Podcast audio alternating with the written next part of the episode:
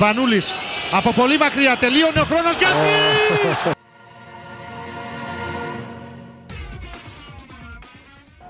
Σπανούλης για τρεις. Ρεκόρ.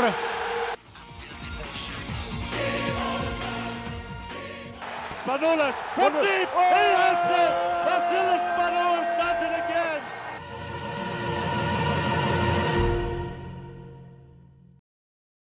Καλησπέρα, καλησπέρα. Ε, καλώς ήρθατε σε μια ακόμη εκπομπή των ε, The All Arounders ε, στο podcast που κάνουν ε, ε, η Τριανδρία ε, αυτή ε, τον, ε, του, που είναι ο παδί του, του Ολυμπιακού και αγαπάνε κυρίως το μπάσκετ στο 26ο επεισόδιο της ε, τρίτης σεζόν και καλησπερίζω ε, τον αγαπητό Αντώνη. Καλησπέρα σε όλους. Εδώ και πάλι για να τα πούμε μεταξύ μας και αν θέλετε να μας ακούσετε. Σωστό. Και το αφεντικό μας, ο Γιώργος Βαγαλόπουλος εδώ πέρα.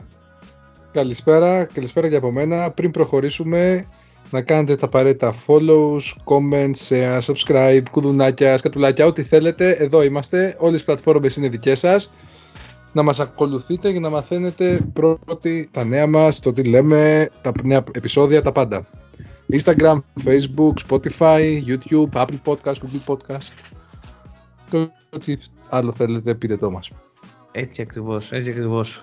Ε, δεν ξέρω πώς νιώθετε εσείς παιδιά. Ε, εγώ προσωπικά νιώθω αυτές τις μέρες ε, όπως, όπως ήμασταν πριν τελειώσει ο στρατός.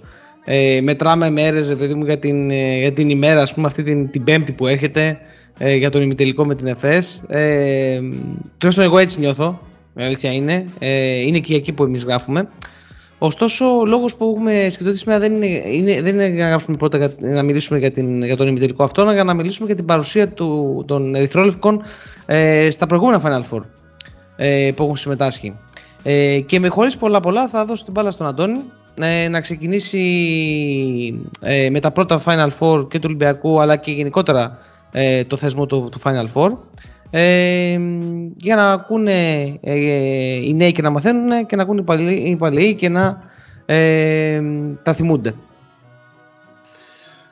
Ναι, ε, αναλαμβάνω λοιπόν το ρόλο αυτού του, του ξεκινήματος σαν, ότι- επειδή τα έχω, έχω ζήσει κάποια Final Four ε, παραπάνω από εσά λόγω ηλικίας ε, να πούμε εδώ ότι ε, το Final Four γενικά σαν θεσμός ε, διοργανώθηκε δύο χρονιές πίσω τη δεκαετία του 60, του 66 και του 67 και μετά για μια 20 ετία δεν είχαμε Final Four ως θεσμό στην Ευρώπη.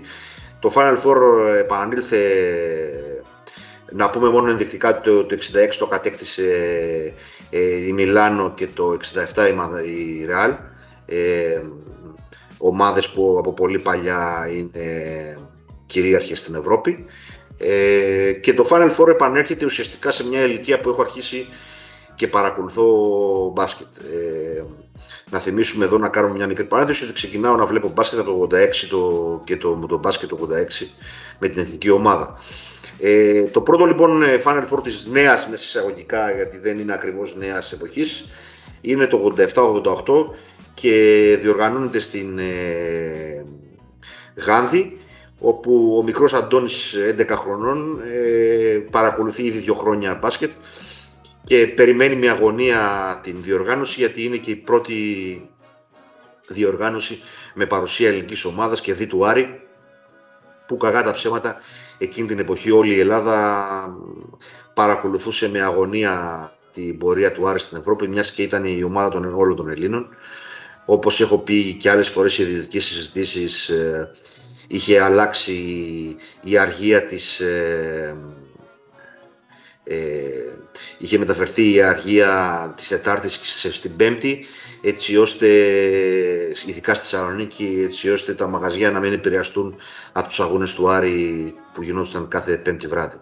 Ε, είναι λοιπόν το, το Final Four της νέας εποχής με τη συμμετοχή πάλι του Tracer Μιλάνο, της ε, κυρίαρχης εκείνη την εποχή ε, στην Ευρώπη για άλλη μια φορά Μακάπη Τελαβίβ, της Παρτιζάν των νεαρών Ντίβατς, Πάσπαλιε κτλ.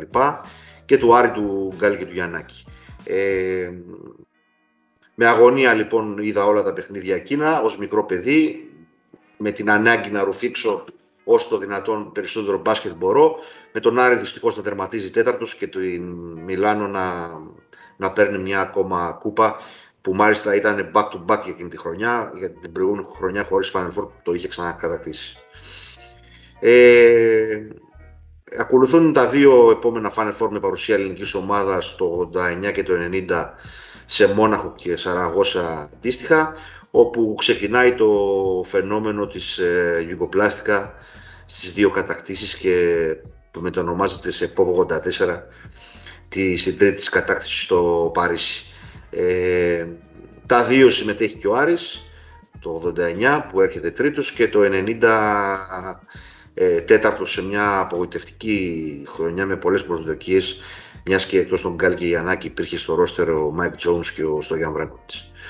Ε, στα γρήγορα το 92 διοργανώνεται στη γνωστή μας και αγαπημένη μας Κωνσταντινούπολη με το τρίποντο στο buzzer τρίποντο ε, του Τζόρτζεβιτς όπου εμφανίζεται για πρώτη φορά στα χρονικά ε, ως κατακτητής ο Ζέλικο Ομπράντοβιτς ε, στην, ε, στο, στην Ευρωλίγκα. Το 93 γίνεται στον Πειραιά, στο ΣΕΦ, με τη συμμετοχή του ΠΑΟΚ, όπου οι συμμετέχοντες είναι η Μπενετών, η Λιμός ε, και η Ρεάλ.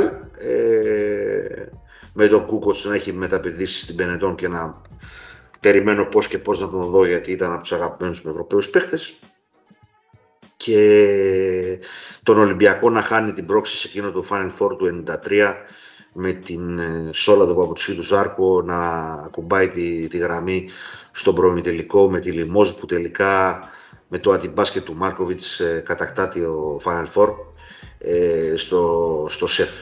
Και ερχόμαστε στο, στο ετήσιο, στο, ε, στο έτος 1994 που είναι και πρώτο, το πρώτο Final Four ε, που ζούμε ε, ως Ολυμπιακοί της νέας εποχής του Γκούκαλη Ιωαννίδη Ζάρκο ε, παρέα με τον Παναθηναϊκό.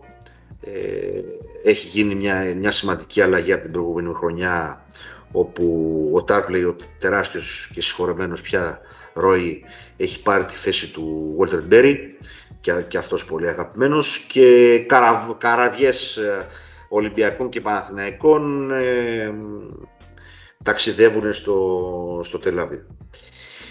Εδώ θα κάνω μια μικρή παρένθεση και θα πω το εξής. Αυτά ήταν κάποια ιστορικά στοιχεία για να φτάσουμε στο πρώτο Final Four το, του Ολυμπιακού. Από εδώ και πέρα, επειδή θα βγουν πολλές εκπομπές για, το, για τα Final Four, για τα score, για τους πρωταγωνιστές, για το πώς κυλήσαν τα παιχνίδια, εμείς ως All Arounders θέλουμε να κάνουμε κάτι διαφορετικό και να σας δώσουμε μια αίσθηση το πώς ήμασταν εμείς, πώς παρακολουθήσαμε τους αγώνες, ε, τι αποκομίσαμε από όλο αυτό και ούτω καθεξής. Ε, θα αναλάβω λοιπόν τα πρώτα Final Four γιατί τα παιδιά δεν τα είναι, είναι Στην μικρή. κούνια ήμασταν. Ακριβώς. Στην κούνια. Στην κούνια. Και θα, θα πω κάποια προσωπικά στοιχεία λοιπόν εδώ που αφορά αυτά τα Final Four γιατί έχουν λίγο περισσότερο ζουμί από το να πούμε τα κλασικά που ακούτε κάθε χρόνο ε, για τα Final Four και το πώς πήγαν τα πράγματα και ούτω καθεξής. Ε, το 1994 λοιπόν είμαι Δευτέρα Λυκείου. Ε, έχω ξεκινήσει ήδη και παίζω πολλά, όπως το λένε, από το 86 πια μπάσκετ και είμαι πολύ μες στη φάση. Και όπως καταλαβαίνετε, ό, όταν πια η αγαπημένη μου ομάδα πηγαίνει στο Τελαβίβ, είμαστε σε, σε τρέλα, σε φρενίτιδα θα, θα έλεγε κανείς. Ε, και έχω έναν πολύ καλό φίλο στο, στο Χαλάνδριο που έμενα, όπου ε, είδαμε και τα δύο παιχνίδια. Ε, μου έχω μόλις αγοράσει μια σημαία του Ολυμπιακού ε, του μπασχετικού τμήματος με το Θρυλέοντα κτλ. Ε, τεραστίων διαστάσεων και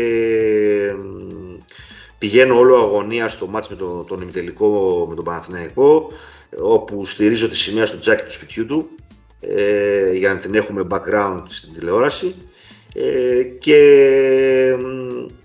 με φοβερή αγωνία όπως καταλαβαίνετε και τώρα 17 χρονών τα, τα, τα, την έξαψη στα ύψη Λοιπόν, ε, αρχίζουμε και βλέπουμε το παιχνίδι με τον Παναθηναϊκό. Παιχνίδι με τεράστια αγωνία ε, και τελικά με μεγάλη χαρά στο τέλος όπου αγκαλιαζόμαστε και αρχίζουμε και πανηγυρίζουμε σαν τρελοί. Μας ακούνε σε όλη την περιοχή. Ε, όπου κερδίσαμε τον, τον αιώνιο αντίπαλο με τον Ρόι να είναι πρωταγωνιστής. Να πούμε εδώ ένα hint πριν φτάσω στο, στο τελικό ότι εκείνη τη χρονιά ήταν που ενώ παρουσιάστηκε το πρόβλημα στους Ζάρκους στις βολές. Και προσπαθούσαμε όλη τη χρονιά να καταλάβουμε ε, τι διάλογο γίνεται και ένας παίχτης όπου τα προηγούμενα δύο χρόνια είχε 20-20 βολές σε κάθε παιχνίδι ε, παρουσιάζει αυτό το πρόβλημα. Και δεν ήταν κάτι το οποίο εμφανίστηκε στο Final Four για όσους δεν έχουν παρακολουθήσει ή για όσους δεν θυμούνται είναι από την αρχή εκείνης της, της ε, χρονιάς ε, του 93-94 και φτάνουμε στο, στο τελικό που ακολουθούμε την ίδια διαδικασία πάω την ίδια ώρα σπίτι του ξαναπλώνουμε τη σημαία ε, είμαστε φαβοροί απέναντι στη, στην πανταλώνα του, του Τρισκατάρα του Μπράντοβιτς και ξεκινάει το παιχνίδι.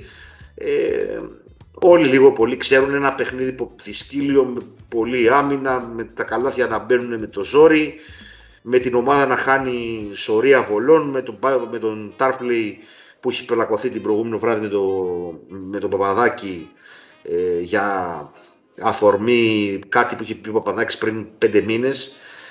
Ο Ρόι δυστυχώς είχε τους ε, φιάλτες του.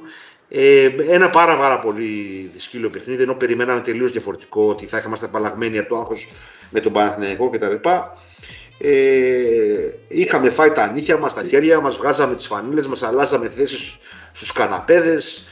Δεν έλεγε να αλλάξει το παιχνίδι με τίποτα. Ο Ζάρκο να χάνει πολλές ε, και να, για να μην κουράζω άλλο, στο τέλος μπαίνει το ρημάδι το τρίποντο του, του Τόμψον και στην τελευταία φάση σχεδόν με τρία τρεις προσπάθειες κοντά στο καλάθι και μια follow δεν μπορέσαμε να πετύχουμε το καλάθι και όπως καταλαβαίνετε ήμασταν σε μια κατάσταση ε, να μας κλαίνε, δεν μιλούσαμε, εγώ δεν μπορούσα να το πιστέψω, ε, κοπανιόμουνα, ε, μια πάρα πολύ δύσκολη ε, κατάσταση, αν και θα έπρεπε να είμαστε σούπερ χαρούμενοι γιατί είμαστε σε τελικό. Ε, έχω ακόμα τη, την εικόνα στα μάτια με τον Ιωαννίδη να βαδίζει πάνω κάτω στο, στο κήπεδο. Ε, μια πολύ, όπως το λένε, χαρά ότι φτάσαμε μέχρι εκεί και μια πολύ λύπη με το, με το αποτέλεσμα. Πηγαίνοντας στο Final Four του, του 95, ε, στη Σαραγώσα, ε, όπου συμμετέχουν πάλι η Ρεάλ, ο Ολυμπιακός, ο Παναθηναϊκός και η Λιμόζα αυτή τη φορά. Ε, η ζωή με βρίσκει στην τρίτη ηλικίου ε, και αυτή τη φορά ε, τη μέρα που φτάνουμε προσγειωνόμαστε με το αεροπλάνο όλο το σχολείο για πενταήμερη στην Κρήτη ε, είναι η μέρα του μεγάλου μητελικού με το Παναθηναϊκό.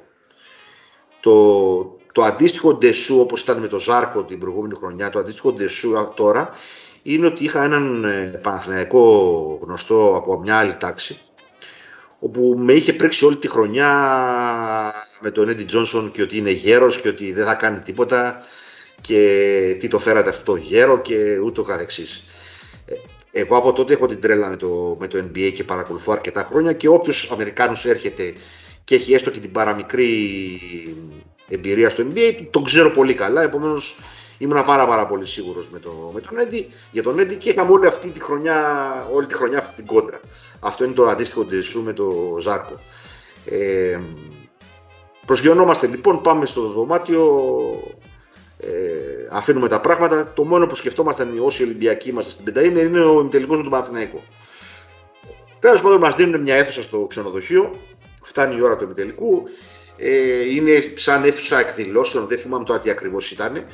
Γιατί θυμάμαι ότι ήταν χωρισμένες οι καρέκλες δεξιά και αριστερά και με έναν διάδρομο στη μέση και κάτσαμε αντιστοίχως δεξιά η Ολυμπιακή, αριστερά η Παναθηναϊκή. Δεν θυμάμαι τώρα πώς κάτσαμε, κάπως έτσι πάντως. Λοιπόν, όπως καταλαβαίνετε, έχουν περάσει τώρα, συζητάμε τώρα για 32 χρόνια από τότε και σας λέω τις πολύ έντονες εμπειρίες. Λοιπόν, πάλι ένα παιχνίδι με τον Παναθηναϊκό πολύ δύσκολο. Εκείνη τη χρονιά, μάλιστα, ο Παναθηναϊκός για κάποιο λόγο θεωρείται φαβορή στον ημιτελικό με τον Ολυμπιακό. Λοιπόν, το, το κλου της όλης βραδιάς, εκτός ότι κερδίσαμε και πανηγυρίσαμε ε, σαν τρελή και το τι κάναμε στους Παναθηναϊκούς δεν περιγράφεται, είναι ότι μόλις ξεκινάει το, το σερίο Έντι, ε, με τα τρίποντα, σε κάθε τρίποντο του Έντι σηκώνομαι και κάνω χειρονομία στον Παναθηναϊκό απέναντι στις καρέρες. Σε κάθε τρίποντο όμως. Δεν, δηλαδή, ασχέτως το τι κάνανε οι υπόλοιποι, εγώ σηκωνόμουν και του έκανα χειρονομία στο αλλού για τα τρίποντα του Έντι. Λοιπόν, καταλήγουμε λοιπόν να τελειώσει το παιχνίδι, να πανηγυρίζουμε σαν παλαβή. Ε, ε, δεν βγήκαν οι Παναθηναϊκοί από το ξενοδοχείο. Ε, βγήκαμε μόνο Ολυμπιακοί έξω το βράδυ και είμαστε στα, στα Χανιά, αν δεν κάνω λάθος, όπου μπαίνουμε σε μπαρ ε, που, που το έχει ο Ολυμπιακός και είναι και ο μπάρμαν Ολυμπιακός. Λοιπόν. Όπως καταλαβαίνετε, στο τέλος της βραδιάς ε, έχω πιει τόσο αλκοόλ δεν έχω πιει ποτέ στη ζωή μου όπου δεν βλέπω μπροστά μου πια. Μας βάζουν στα πούλμαν, έχω ξαπλώσει και παραλογώ, δηλαδή δεν ξέρω τι λέω, δεν, δεν τα θυμάμαι καλά. Ε, και έρχεται η ώρα του την επόμενη μέρα είναι χάλια και έρχεται η ώρα του, του τελικού όπου το βλέπουμε σε άλλη πόλη γιατί είχαμε, ήταν σπαστή αυτή η πενταήμερη ε, εντάξει, ήταν από τα παιχνίδια του 95 ότι, που έλεγες ότι είναι πολύ καλύτερος ο αντίπαλος, δεν, δεν είχα ελπίδες ε, για να τον κερδίσω. Με έναν εκπληκτικό Σαμπόνις και έναν εκπληκτικό Αρλάουκας ε, μας κερδίζουν σχετικά εύκολο, είμαστε αποκαμωμένοι ε, πώς το λένε από, το, από τον εμιτελικό με τον Παναθηναϊκό. Αρχίζει και τότε και γεννιέται η φήμη ότι όταν είναι δύο ελληνικές ομάδες δεν είναι καλό, γιατί τότε ξεκίνησε αυτό. Από τη δεύτερη αποτυχία του, με συσσαγωγικά αποτυχία βέβαια του Ολυμπιακού. Ε, ο Έντι ήταν πάρα πολύ κουρασμένος στο τελικό, αλλά γενικά ήταν μιας ανεπίρρολευτο αντίπαλος εκείνη η Ρεάλ.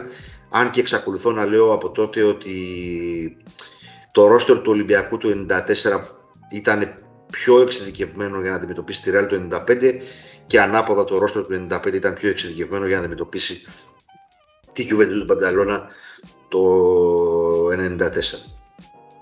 Λοιπόν, ε, εντάξει, κάνουμε το κενό, το, περνάμε το κενό του 96 που το παίρνει ο Παναθηναίγος. Ας μην σχολιάσω πώς και, τα πώς και για τα γιατί. Ε, και φτάνουμε το 97 στη Ρώμη όπου είμαι στο χωριό πια. Είναι Πάσχα στο χωριό και είμαι σε φίλους και βλέπουμε και τα δύο παιχνίδια ε, όπου όπως καταλαβαίνετε μετά από δύο αποτυχίες έχουμε φοβερή αγωνία. Είμαστε τρεις-τέσσερις που το βλέπουμε μαζί. Ε, ο ημιτελικός με την, ε, με την Ολύμπια ήταν πάρα πάρα πολύ δύσκολος.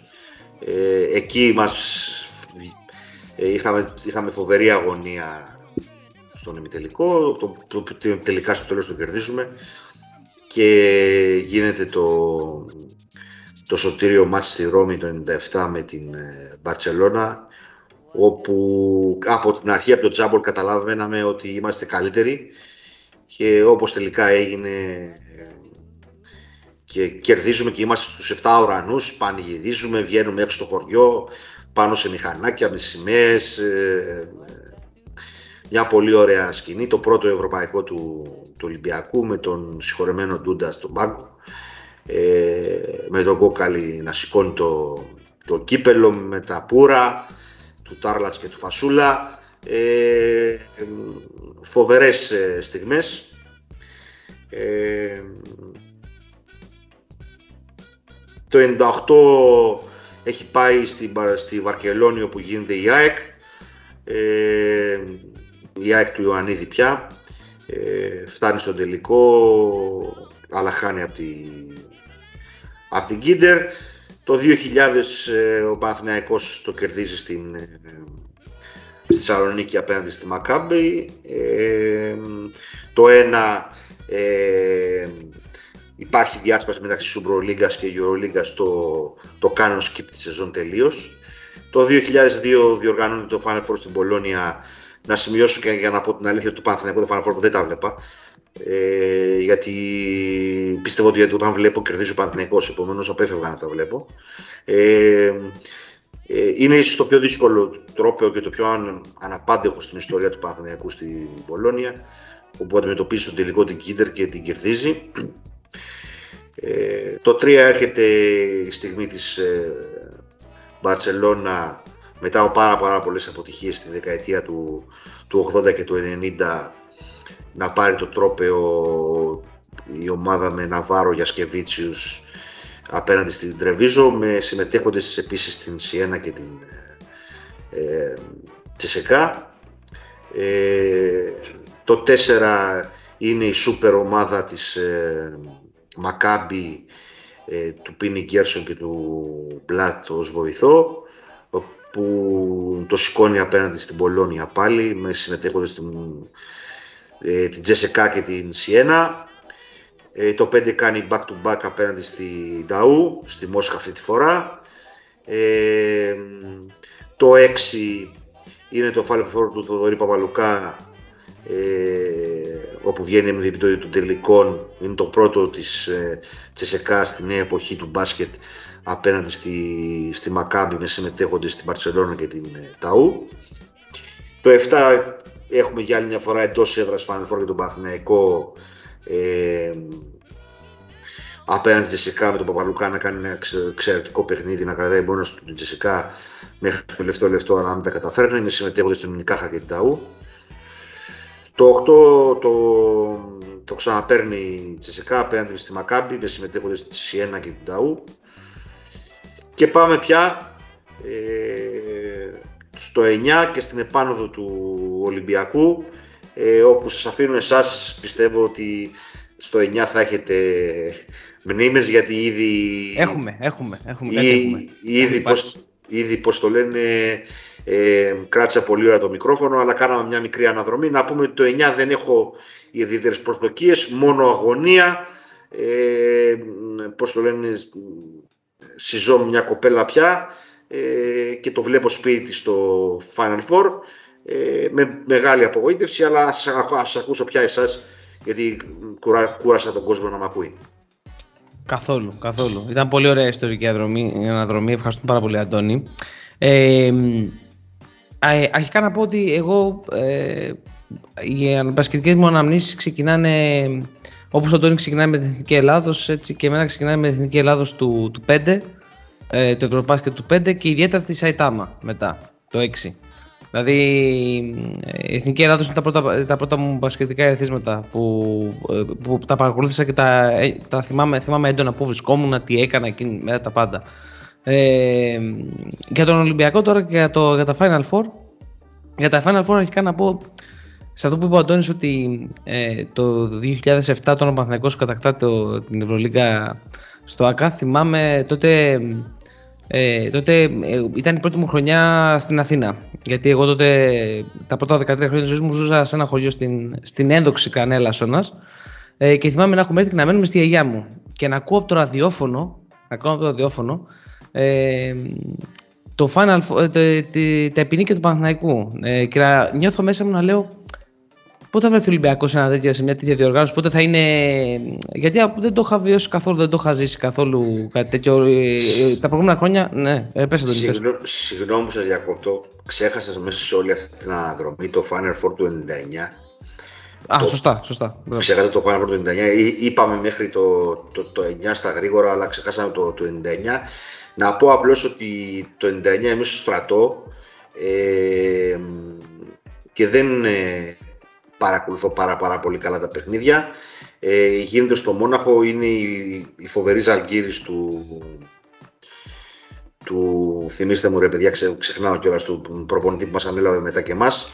Κασλάουσκας, ε, Κασλάουσκας, ε, που μας κερδίζουν στον μητελικό και ε, βγαίνουν πρώτοι με ένα μπάσκετ up tempo. Ε, πάρα πολύ μεγάλη έκπληξη με το Final Four να συμπληρώνουν εκτός από εμάς τη Kindred Bologna και η άλλη ομάδα της Bologna, η Team System.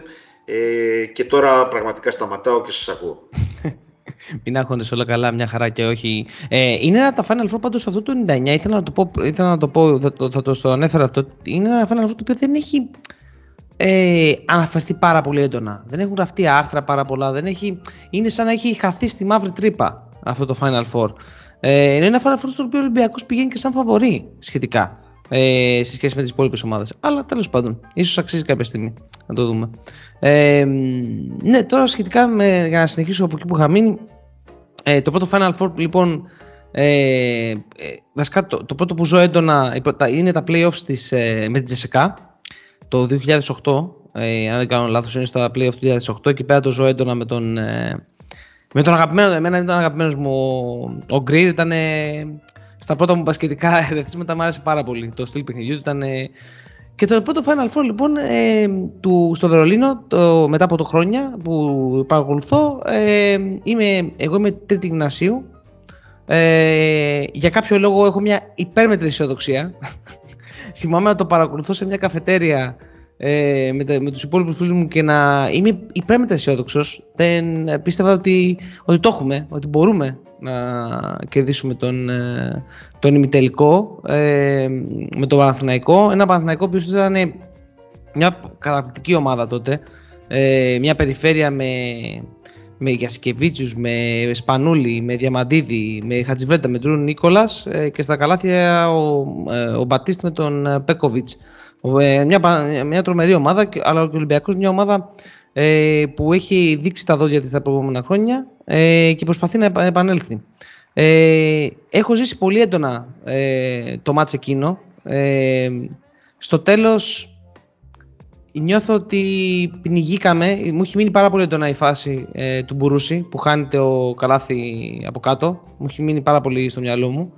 Ε, και να μου μείνει μια, μια, μια πολύ μεγάλη πίκρα. Δεν ξέρω, εσύ, εσύ, εσύ Βάκ, πώς το ζήσεις εκείνο το, final, εκείνο το Final Four; Κοίτα, και εγώ θυμάμαι πάρα πολύ έντονα τη συγκεκριμένη φάση.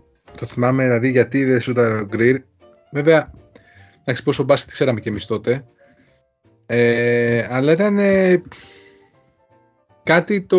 Εντάξει, θυμάμαι το παιχνίδι, ρε παιδί μου, αυτό κάτι σαν, σαν μια ραψοδία του μπάσκετ. Mm. Δεν έβλεπε τώρα δύο τρελά ρόστερ. Δηλαδή, εντάξει, και το ρόστερ του Παναθηναϊκού για μένα εκείνη τη χρονιά είναι ίσως το καλύτερο που είχε τη τελευταία 20 ετία. Ο Παναθηναϊκός. Τρομερή ομάδα. Και ο Ολυμπιακός ήταν στην νέα εποχή προσπαθούσε με τον τρόπο των χρημάτων και με τα ακριβά συμβόλαια να φτιάξει μια ανταγωνιστική ομάδα που το είχε πετύχει σε ένα σημείο, δεν έφερε βέβαια τα αποτελέσματα που τα επιθυμητά. Αλλά θυμάμαι πάρα πολύ έντονα το συγκεκριμένο παιχνίδι ε, και τη συγκεκριμένη φάση και όλη την ιστορία και τα playoffs και πάρα πολύ δυνατά. Διότι εντάξει, για μένα ε, τότε είχα ενθουσιαστεί, διότι έβλεπα τον Ολυμπιακό αναμνήσεις με δικέ μου. Ξεκινάνε από την ομάδα του Κασλάουσκα. Πάει αρκετά παλιά. Ε, ναι, όπου... Να σε διακόψω ότι ε, ε εμένα οι πρώτε μου αναμνήσεις ξεκινάνε με, με Πίνι Γκέρσον. Με Πίνι Γκέρσον ξεκινάνε. Ναι, ας πούμε, Πίνι Γκέρσον, εγώ θυμάμαι τη μεταγραφή του, του, του Στάκ από τον Άρη. Το έχω ξαναπεί, είναι από τους αγαπημένους μου παίχτες τότε. Πώς πιτσυρικά που ήμουνα, μ' άρεσε το ύφος του, το στυλ του κλπ. Αλλά σε εμάς δεν έπαιξε ποτέ. Αυτό που τα είχαμε δει στην πολύ καλή ομάδα τότε του Άρη. Οπότε είχα ενθουσιαστεί, εντάξει, στεναχώρια ρε παιδί μου. Αλλά δεν θυμάμαι ότι να είχα σκάσει κιόλας που είχαμε χάσεις τότε. Δηλαδή δεν είχα την ε, ενσυναίσθηση του, Ωπ, χάσαμε τον έναν αντίπαλο, τώρα πότε θα ξαναδούμε Final Four κλπ. Δεν είχα αυτή την συνέστηση. Τότε, ναι. σαν πιτσιρίκι, με ενδιαφέρον ότι φέραμε μεγάλους παίχτε. Δεν, δεν είχα συνειδητοποιήσει ότι ο Ολυμπιακός επέστρεψε σε Final Four. Δεν μου λέει και κάτι. Γιατί δεν είχαμε ζήσει τα προηγούμενα. Και τόσο Συμφωνώ. πολύ δυνατά τις κακές ναι. εποχές. Έτσι, ε, ε, ε, συμφωνώ απόλυτα. Ε, εμένα πάλι το ακριβώς αντίθετο, επειδή ακριβώς το Θανάση τον ξέρεις τον, ε, τον αγαπητό μου ε, συγγενή, ε, μου είχε εμφυσίσει πάρα πολύ από μικρό ότι τον Παναθηναϊκό που βρίσκεις πρέπει να τον νικάς. Οπότε εγώ, ναι. εγώ, ήμουνα, εγώ ήμουνα στη φάση ότι έπρεπε να κερδίσουμε. Και είχα φύγει πολύ απογοητευμένος. Ενώ δεν, δεν είχα καταλάβει. Εγώ πάντα είχα την ε, νοοτροπία ότι ακόμα και θυμάμαι δηλαδή με Παπαμακάριο και τέτοια που χάναμε τα προηγούμενα χρόνια 15-20 πόντους. Το έβλεπα με τον πατέρα μου. Ο πατέρας μου να έχει ανεβάσει 200 πίεση και να του λέμε να χώνεσαι. Μπορεί να γυρίσει ακόμα. Και δεν είχα ενσυναίσθηση ότι ξέρεις, δεν υπάρχει περίπτωση με χαρίσει Παπαμακάριο, Μπάρλο κλπ. να γυρίσει, να γυρίσει παιχνίδι στο Άκα με τον Παναθηναϊκό. Δεν... Αλλά εντάξει, ήταν η πρώτη γεύση ας πούμε Final Four. Πιο έντονα θυμάμαι το Παρίσι επόμενη χρονιά. Πέραμε στο Παρίσι. Πέραμε στο Παρίσι. Για πες για το Παρίσι. Ε, εγώ προσωπικά τον τελικό δεν είχα δει. Έδινα proficiency. Τρομερή επιτυχία. Και ήμουν στην αγάμο. Και ξέρεις, είχα στο μυαλό μου, εντάξει, την Παρτιζάν τώρα θα περάσει, φίλε. Εντάξει, δηλαδή. Οκ, σιγά. Και παίρνω το κινητό τότε να ακούσω ραδιόφωνο. Δεν υπήρχαν ε, live score και ιστορίες. Και ακούω τη τελευταία φάση στο ραδιόφωνο. Τυχαία. Και γυρνάω και κοιτάω τον πατέρα μου, λέω πάμε παράταση.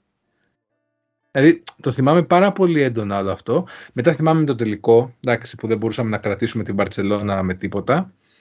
Ε, κοιτάξτε, μετά τώρα ας πούμε, πολλοί ξέρουν τι είχε γίνει στην ομάδα τότε. Εγώ που δεν τα ξέρω αυτά ακόμα και ούτε με απασχολεί να σου πω την αλήθεια, ούτε μικρός τα συνειδητοποιούσα. Αλλά άρχιζε και βρωμούσε ότι ρε παιδί μου δεν μπορείς να. δεν έχεις τη δυνατότητα ως οργανισμός να συντεριάξεις Ναι, όλες ναι. αυτές τις προσωπικότητες μαζί. Ε, εγώ, εγώ για το Παρίσι ε, είχα ακριβώς την ίδια αισιοδοξία. Πίστευα ότι έλα μωρέ με την Παρτιζάν παίζουμε και είχα βγει το βράδυ και μ, είχα βγει, πρω- πρώτη ηλικία ήμασταν τότε Τζόρτζ, αν δεν κάνω λάθος Ναι, έτσι. ναι, ναι, πρώτη ηλικία. Ε, και είχα βγει το βράδυ λοιπόν ε, και περνάω, ε, έχει περάσει η ώρα και πάω να γυρίσω και βλέπω σε μια καφετέρια ότι το μάτς προηγείται η Παρτιζάν. Και έχω πάθει κεφαλικό. Λέω η ομάδα, του, λέω, η ομάδα που έχω παρακολουθήσει δηλαδή ο- με τον Κλέιζα, ε, με τον Μήλο, με Παπαλουκά, ε, με τέτοια ομάδα. Ειδικά ο Κλέιζα, εμένα παιδιά ήταν ο Κλέιζα ήταν τεράστια δυναμία. Ε, μου, μου έδινε πάρα πολύ αυτός ο παίκτης. Αυτό το δεν, δεν ξέρω αν ποτέ θα ξανά έχουμε ένα τέτοιο χαρισματικό παίκτη Υπάρχει. ε, από το small, από το- σαν τριάρι, σαν small forward. Δηλαδή ήταν απίστευτο. Ε, αυτό που ε, σαν ο μικρός Κώστας τότε τον αγαπούσε πάρα πολύ ε, τον Κλέιζα. Ε, Να κάνω, να πες κάνω, το, Είναι μια, ένα αγαπημένος παίχτη. να κάνω μια παρέμβαση. Καταρχήν ήταν τεσσάρι ο Κλέζας, συγγνώμη γιατί. Σε, έγινε, έγινε. Ναι, γιατί διότι πιο πολύ τεσσάρι ήταν. Ε, εκείνη η ομάδα είχε το εξής πρόβλημα. Ε, εγώ όντως είχα και εγώ πολύ μεγάλες προσδοκίες. Ε, να πω την αλήθεια, δεν είχα παρακολουθήσει καλά την Παρσελόνα εκείνη τη χρονιά. Ε, ήταν ίσως ήταν μια πα- πάρα πολύ καλή ομάδα από τις καλύτερες που έχω δει σε Final Four σε σύνολο παρουσίας. Απλώς η- ο Ολυμπιακός εκείνων των δύο ετών ε, ε, είχε πάρα πολλούς και ειδικά όταν έφυγε ο Γκρέρ και μετά ε, είχε πάρα πολύ ίδιους παίχτες. Δηλαδή δεν υπήρχε διαφορετικότητα στην ομάδα αναθέσει. Ο Παπαλουκάς με τον, ε, ε, με τον Τεόντος ήταν δύο παίχτες που θέλαν την πάρα στα χέρια, ήταν και δύο μέτρια αμυντικοί. Ε, δεν υπήρχε ένα διάρρη να υποστηρίξει εκτελεστικά αυτούς τους δύο εξαιρετικούς ε, πασέρ. Ε, ο Κλέζα ήταν ένας πάρα πολύ εκρηκτικός χαρακτήρας ε, μαζί με τον, ε, με τον Ντιόντοσιτς. Ε, ε, τρία πεντάρια οι οποίοι και οι τρεις ήταν ε, το πλεονέκτημά τους σε επίθεση. Τον Μπουρούση, τον Βούισιτς και τον ε, Σόφο. Ε, δεν υπήρχε καθόλου adversity στην ομάδα. Ε, πάρα πάρα πολλά λεφτά. Ε, ήταν ο Σίλτερ στο 3, ξεχάσαμε να πούμε. Ε, ένα παιδί το οποίο θα έπρεπε όταν αποφάσισες να χτίσεις την ομάδα ότι θα, τη χτί- θα, ή θα την έχτισες γύρω από τον Παλουκά ή θα την έχτισες γύρω από το Childress. Ε, ήταν και οι δύο παίχτες με μέτριο μακρινό σουτ, ε, ε, διάφορα πραγματάκια. Αλλά ας μείνουμε στο αυτό που τάκει ο, ο Γιώργος στο, στο ράδιο και εσύ τις δικές σου εμπειρίες γιατί αυτά τα έχουν, τα έχουν πει κι Όχι. άλλοι πολλές φορές. Όχι, ήταν, ήταν μια χαρά, είπα, ε, γιατί εκεί θα κατέληγα και θα ήθελα το δικό σου feedback, Αντώνη, σε αυτό. Ε, εγώ λοιπόν, να ολοκληρώσω, λοιπόν, καταλήγω σε μια καφετέρια στην οποία βλέπω ότι προηγείται η Παρτιζάν. Και είναι το καλάθι του Μακάλεμπ που μπαίνει, μπρο- που μπαίνει μπροστά εκείνη τη στιγμή. Να πούμε ότι σε εκείνη την Παρτι- ε, Παρτιζάν έπαιζε ο Βέσελι. Ε, και ήταν, Ναι, τότε ήταν, τριάρι ήταν τότε. τριάρι τότε ο, ο Βέσελι. Ε, και ο Μπο Μακάλεμπ που ήταν, μας βάζει το καλάθι αυτό που και πρέπει να είναι μπροστά. Και καταλήγω λοιπόν να μπαίνω στην καφετέρια, απλά μέσα, χωρίς να έχω κάνει κάτι και να κάθομαι όρθιος να δω την τελευταία επίθεση. Ε, και να γίνεται το, το airball του το, έντος, το Sony Childress. Ε, γενικά να πω ότι είναι μια φάση που και αυτή μου έχει μείνει χαραγμένη πάρα πολύ έντονα. Ε, περίμενα να είμαι ειλικρινής ότι αυτή η φάση ε, θα συσπήρωνε την ομάδα. Ε, δηλαδή ότι αυτός ο ημιτελικός μετά από έτσι όπως ήρθε ότι θα την έφερνε λίγο ο- να παίξει πιο, σω- πιο σωστά, πιο ομαδικά. Δεν ξέρω πώς να το εκφράσω ακριβώς και να πάει πιο δυναμικά απέναντι στην Παρσελόνα. Αλλά εκείνη η Παρσελόνα πραγματικά ήταν ό,τι καλύτερο. Ε, ο Ναβάρο τότε ήταν, ένας, ήταν ίσως ο κορυφαίος ε, Ευρωπαίος ε, παίχτης. ε, σε μια τρομακτική κατάσταση. Ε, και ο, μια τρομερή ομάδα τότε η, η Μπαρτσελώνα. Ε, ο Ναβάρο κάνει τη ζημιά τότε. Ναι. Ακριβώς. Και με Γενι- Ρούμπιο. Γενικά είναι μια μετά από πολλά χρόνια απουσίας από τα μπασκετικά πράγματα ο Ολυμπιακός ε, προσ- προσπαθεί γιατί είπα ότι αυτό θέλω να είναι το, το κλίμα που θέλουμε να μεταδώσουμε δηλαδή τα τριγύρω ε, μ, προσπαθεί με, με έναν άτσαλο με εισαγωγικά τρόπο να επανέλθει στο προσκήνιο με, με πάρα πάρα πολλά λεφ- λεφτά στο ρόστερ με ένα προπονητή τον Παναγιώτη του Γιαννάκη ο οποίος νομίζω ότι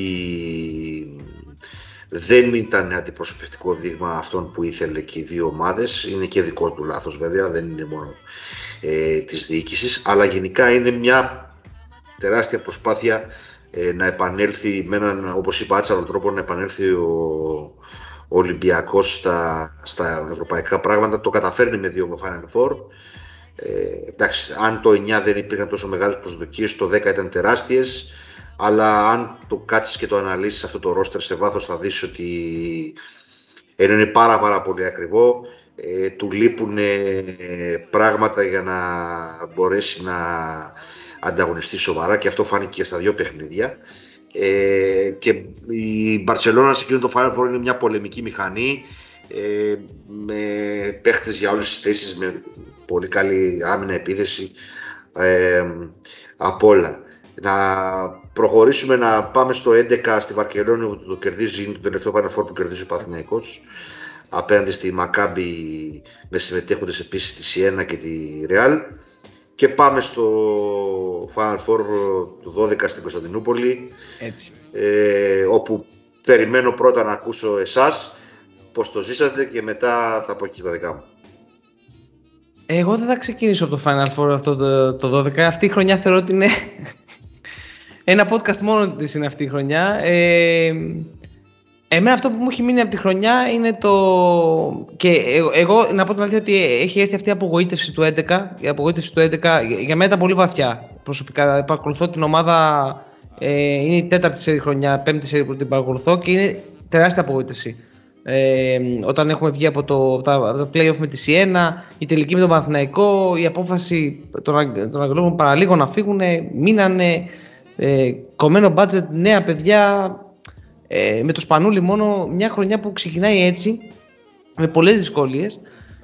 Εκεί που ε, νιώθω ότι η χρονιά αλλάζει για μένα προσωπικά και νιώθω ότι αυτή η ομάδα θα, θα, το- θα τα καταφέρει, θα φτάσει μέχρι το τέλος, ε, είναι το τρίποδο του Σλούκα με την Γαλατά Σαράι ε, στην ε, Κωνσταντινούπολη. Ε, εγώ τότε ε, με τον Γιώργο ήμασταν τρίτη ηλικίου, ε, διαβάζαμε σαν τρελή, ε, απλά το μόνο που γνωρίζαμε ήταν διάβασμα και φαγητό. Ε, και ξαφνικά μέσα στην καθημερινότητα αυτή τη μουντή που έχει η τρίτη ηλικίου για όποιον διαβάζει ε, συνεχόμενα, ε, ξεπιτάει λοιπόν αυτή η ομάδα. Ε, γίνεται αυτό το, το τρίποδο λοιπόν του Σλούκα που χάνει το μάτς εν τέλει όμως ο Ολυμπιακός στην παράταση. Ναι, ναι. Έτσι. Ε, αλλά νιώθω πραγματικά ότι πάμε, θα πάμε μέχρι το τέλος. Και όταν έρχονται τα πλέον με τη Σιένα, είμαι σίγουρος ότι ο Ολυμπιακός θα περάσει. Είχα μια υπε, υπέρμετρη σιγουριά. Α πάω όμως απευθείας να πάω στο Final Four. Στο Final Four, λοιπόν, αν δεν κάνω λάθος, Γιώργος, διόρθωσέ με, δίναμε βιολογία πρέπει να δίναμε. Ε, δε- δεύτερο μάθημα. Τι Δεν είχαμε, δίναμε. δεν είχαμε ξεκινήσει ακόμα τις επανελληνίε. Έκανε επανάληψη τότε βιολογία. Αυτό έκανα. Μπράβο Γιώργο. Έκανε επανάληψη τότε βιολογία λοιπόν. Ε, μ, το μάτς με την Παρτσελώνα ε, το βλέπω ολόκληρο. Είναι φοβερή. φα- Μου έχει μείνει πάρα πολύ το step back τρίποδο του Σπανόλη που τελειώνει το παιχνίδι. Ε, βασικά μου έχει μείνει η φάση με τον Joy Dorsey. Ε, που, σε- το goal foul ε, με, από την assist του Σπανούλη ε, μ, και μετά στο τελικό λοιπόν στο τελικό λοιπόν ε, ξεκινάει το παιχνίδι, είναι λιοντάρια χριστιανή η κατάσταση. Ε, εγώ κατά ένα βιβλίο, ε, υποτίθεται ότι διάβαζα βιολογία, έκανα επανάληψη ε, εκείνη τη στιγμή. Ε, και στο μείον 19 έχω πλέον η απογοήτευση είναι πρώτον πυλών. Αλλά μένω ακόμη στην τηλεόραση. Ε, να μην σας τα απολογώ για να τελειώνω την δική μου ροή των αγώνων ήμουν στο σπίτι μου με τους γονείς μου. Ε, απλά στο, στο πεταχτάρι του Μπρίτεζι έχω πέσει κάτω στα πάτωμα, έχω πλαντάξει το κλάμα, ε, σαν να είμαι πέντε χρονών. Ε, ο πατέρας μου, θυμάμαι ακόμη τη φράση να μου λέει πας καλά, παιδάκι μου, τι έχει συμβεί; Θυμάμαι ακόμη τη φράση, δηλαδή δεν το πίστευε ότι εγώ έκλαιγα εκείνη τη στιγμή. Ε, είναι, δεν ξέρω πώς να το περιγράψω, ακόμη το λέω και ανατριχιάζω και όταν βλέπω και βίντεο από τότε ανατριχιάζω, μου σηκώνεται η τρίχα γέλιο, είναι μια μοναδική στιγμή ε, για τον ε, σύλλογο. Ε, αυτό είναι το δικό μου take, παιδιά. Ε, στο τελικό είναι το πεταχτάρι. Για μένα είναι το πεταχτάρι όλη, Ναι. όλο το πράγμα. Δεν, έχει, είναι στο μυαλό μου μόνο αυτό. Είναι θολά τα υπόλοιπα. τα, έχω- τα είδα μετά πολλές φορές για να τα, για να τα έχω στο μυαλό μου. Βακ. Λοιπόν, εγώ να ξεκινήσω ανάποδα. Αυτή τη σεζόν έχω πολλές, δεν έχω τόσο πάλι αναμνήσεις μέχρι το Final Four. Θυμάμαι τη μέρα που κλείσαμε το Heinz το καλοκαίρι. Μου έχει μείνει πολύ χαρακτηριστικό. Και όλη τη σεζόν που και τη βέβαια τη διαδικασία του να μείνει ο Σπανούλης και η Αγγελόπουλη εκείνο το καλοκαίρι που το είχα πολύ άγχος, να σου πω την αλήθεια. Γιατί ήταν, ε, εντάξει, ήταν από αυτά που σκεφτόμασταν στην εκείνη την περίοδο. Τον ημιτελικό δεν τον είδα. Είχα δουλειά για τις Πανελλήνιες τότε και ήμουν εκτός σπιτιού. Τελικό παρόμοια με σένα το έζησα και η ανάμνηση μου είναι. Εντάξει, εγώ πάντα έβλεπα τα παιχνίδια μέχρι το τέλος γιατί πάντα πίστευα ότι όλα μπορούν να αλλάξουν και ακόμα και τώρα το πιστεύω και 20 πόντους θα κάνει ο Ολυμπιακός. Πάλι πιστεύω ότι μπορεί να το γυρίσει. Ε, οπότε ήμουν αψύχρεμο, στεναχωρημένος βέβαια. Αλλά θυμάμαι στο πετα- πεταχτάρι του Πρίντεζη τον πατέρα μου να χοροπηδάει σαν παιδί. Και εγώ να τρέχω και να ουρλιάζω στο μπαλκόν και να βγαίνουν οι γείτονε να δουν τι στο διάλογο έχει γίνει. Δηλαδή, το, δηλαδή, δεν το είχα συνειδητοποιήσει, το λέω ρε παιδιά. Κανείς δεν βλέπει Euroleague. Όλοι είχαν κλείσει τηλεοράσεις. Ε, αυτό, δηλαδή τρομε, τρομερή εφορία. Και εντάξει, κάτι ιστορικό, δηλαδή κάτι, επειδή μου εντάξει, από μένα τότε, επειδή εγώ σου λέω, έβλεπα τον Ολυμπιακό ήδη 7 χρόνια και μ' άρεσε περισσότερο, περισσότερο είχα δεθεί πάντα με τον μπασκετικό τμήμα, επειδή έπαιζα και μπάσκετ και μ' άρεσε περισσότερο από το ποδόσφαιρο. Αλλά ήταν, ε, δεν ξέρω. Επειδή είμαι περίεργο, θυμάμαι τότε ακόμα και τον Πρίντεζη που τον παρακολουθούσα από τότε που παίζει στην Ολυμπία Λάρισα, στον τον είχαμε βέβαια ιδανικό. Μέχρι και είχα φτάσει σε ένα σημείο που, άμα το θυμάσαι, ο Πρίντεζης τότε είχε φτιάξει και το τρίποντό του. Και πάντα είχε ένα κοντά στο 50%. Έχανε το πρώτο, θα βάζει το δεύτερο. Άμα το θυμηθείς, θα- δεν υπήρχε μάτς που να έχει χάσει δύο σερί σουτ. Και τότε όταν έβλεπα και είχα τρελή αδυναμία στο Κέσελι. Έλεγα ρε φίλε, δεν γίνεται αυτός ο παίχτης να μην τα βάζει σε εμάς. Και, όταν, και εκεί που το πίστεψα ήταν στο τρίποντο του Κέσελι που λέει ο Συρίγος βάλ το επιτέλους και το έβαλε. Ο σωρεμένο ο Συρίγος. Και ήταν ε, αυτό, δηλαδή αυτέ τι αναμνήσεις είναι. Και εννοείται το μπάζερ του Πρίντεζη. Βέβαια, να πω την αλήθεια μου, ακόμα τον ημιτελικό με την Παρσελόνα δεν έχω την ψυχραιμία να κάτσω τον δω. Δεν θέλω, δηλαδή. Δεν το έχω δει ολόκληρο. Μόνο highlights έχω δει αυτό το παιχνίδι. Ενώ υπάρχει ολόκληρο, ας πούμε, αν θέλουμε να το δούμε παντού. Τρομερή, τε- εντάξει, μια απίστευτη σεζόν, το Final Four απίστευτο. Και πάμε, θες να πάμε και στο Λονδίνο; Να μας πει ο Αντώνης πρώτα. Κάτσε. Να μας πει ο Αντώνης πρώτα για το Α, ναι, 12. sorry, sorry, sorry, Αντώνη μου, sorry. Όχι, δεν πειράζει, παιδιά. Ε, να πω ότι για μένα εκείνη η χρονιά αλλάζει όταν έρχονται ο Ντόρση και ο Λό. Νομίζω ότι είναι ξεκάθαρη η αλλαγή. Η αλλαγή. Πραγματικά δύο παίχτες οι οποίους για να τους βρει να σώσει τη σεζόν και να έχουν τέτοια, τέτοιο impact στην ομάδα είναι πάρα πάρα πολύ δύσκολο. Ε, ένα από τα καλύτερα playmaker του της τελευταίας δεκαετίας για τον Ολυμπιακό, ο Λό. Ένα πάρα πολύ σοβαρό παιδί, με, με φοβερή άμυνα. Ήρθε και έδεσε με σε όλο το, ε, το image ε, της ομάδας εκείνης του συγχωρεμένου του Ντούντα. Ε, και ο Ντόρση ένα πυρηνικό όπλο δύναμης και ενέργειας και μπρος και πίσω, ασχέτως τι εγκέφαλο είχε, τα φυσικά του προσόντα και το πώς ταιριάξε με το πικερό τους Σπανούλη ήταν κάτι το εκπληκτικό. Αυτά για το, πώς το λένε, για το, για το πριν. Ε, στο Final Four λοιπόν, ε, αν δεν κάνω λάθος παίζουμε ημιτελικό με την Μπαρτσελώνα. Ε, όπου έχω καθίσει στον καναπέ χωρίς να έχω ιδιαίτερες προσδοκίες ε, και βλέπω το παιχνίδι κάθε λεπτό που πέρναγε βέβαια αυτό είχε αρχίσει και γινόταν και με, τα, με τη Σιένα στα προμητελικά πίστευες σε αυτή την ομάδα όλο και περισσότερο. Δηλαδή κάθε παιχνίδι που έβλεπες της συγκεκριμένης ομάδας την πίστευες όλο και πιο πολύ. Αυτό είναι δηλαδή το ντεσού της χρονιάς για μένα. Ε, κερδίζουμε, φτάνουμε στο τελικό. Ε, συζητάμε για μια τσεσικά με Κυριλέγκο, με Κρίστιτς, με Όντοσιτς, με Σβέντ, με της Παναγιάς στα μάτια και εγώ δεν ξέρω τι μπορεί να είχε εκείνη η, η πώς τη λένε η Τσεσεκά. Ε, ε, παρακολουθώ παρατάξει και βλέπω ρε παιδί μου ένα φυσιολογικό αποτέλεσμα μέχρι το, το συν 19 μια ομάδα καλύτερη κερδίζει ε, δεν έχω απογοητευτεί τελείως. Εγώ εντωμεταξύ έχω το βίτσιο και όταν θέλω να παρακολουθήσω ένα μάτς το παρακολουθώ μέχρι το τέλος. Ε, αν αποφασίζω ότι ένα μάτς δεν θέλω να το δω, δεν το βλέπω καθόλου. Επομένως δεν χάνω τελείως την ελπίδα μου. Απλώς εγώ βαθικάτsi στον καναπέ και σε μια πιο χαλαρή στάση. Λοιπόν, είναι αυτό το meme, δεν ξέρω αν το έχετε δει στο, στο Twitter, που είναι ένας που αλλάζει θέση στην καρέκλα του. Ε, σε κάθε καλάθι που βάζουμε ε, και μειώνουμε, κάθομαι όλο και λίγο πιο μπροστά στον καναπέ. Και σε κάθε καλάθι που βάζουμε και μειώνουμε τη διαφορά, ε, πιστεύω και λίγο περισσότερο. Ε, στο τέλος, το τελευταίο τρίλεπτο, είμαι έξω-έξω, ε, κολοκάθομαι στον καναπέ έξω-έξω. Ε, πρέπει να δαγκώνω το χέρι μου για να μην φωνάξω και τρομάξει η γειτονιά, ε, γιατί ήμασταν στο ισόγειο με την κοπέλα. Ε, και ε, στο, στις βολές τους σας έχω σηκωθεί μπροστά στην τηλεόραση και κάνω και κάνω τέτοια με τα χέρια μου παράξενα τρελά πράγματα. Ε, έχει βγει η κοπέλα και κοιτάζει και λέει τι, αυτός ο τρελός τι κάνει, ξέρω εγώ, άμα δεν ξέρεις. Αλλά έχω πάει και έχω σχεδόν αγκαλιάσει την τηλεόραση και κάνω ξου ξου ξου ξου για λοιπόν. Ε, κάνει τις βολές ο Σισκάουσας και γίνεται η ανεπανάληπτη φάση με το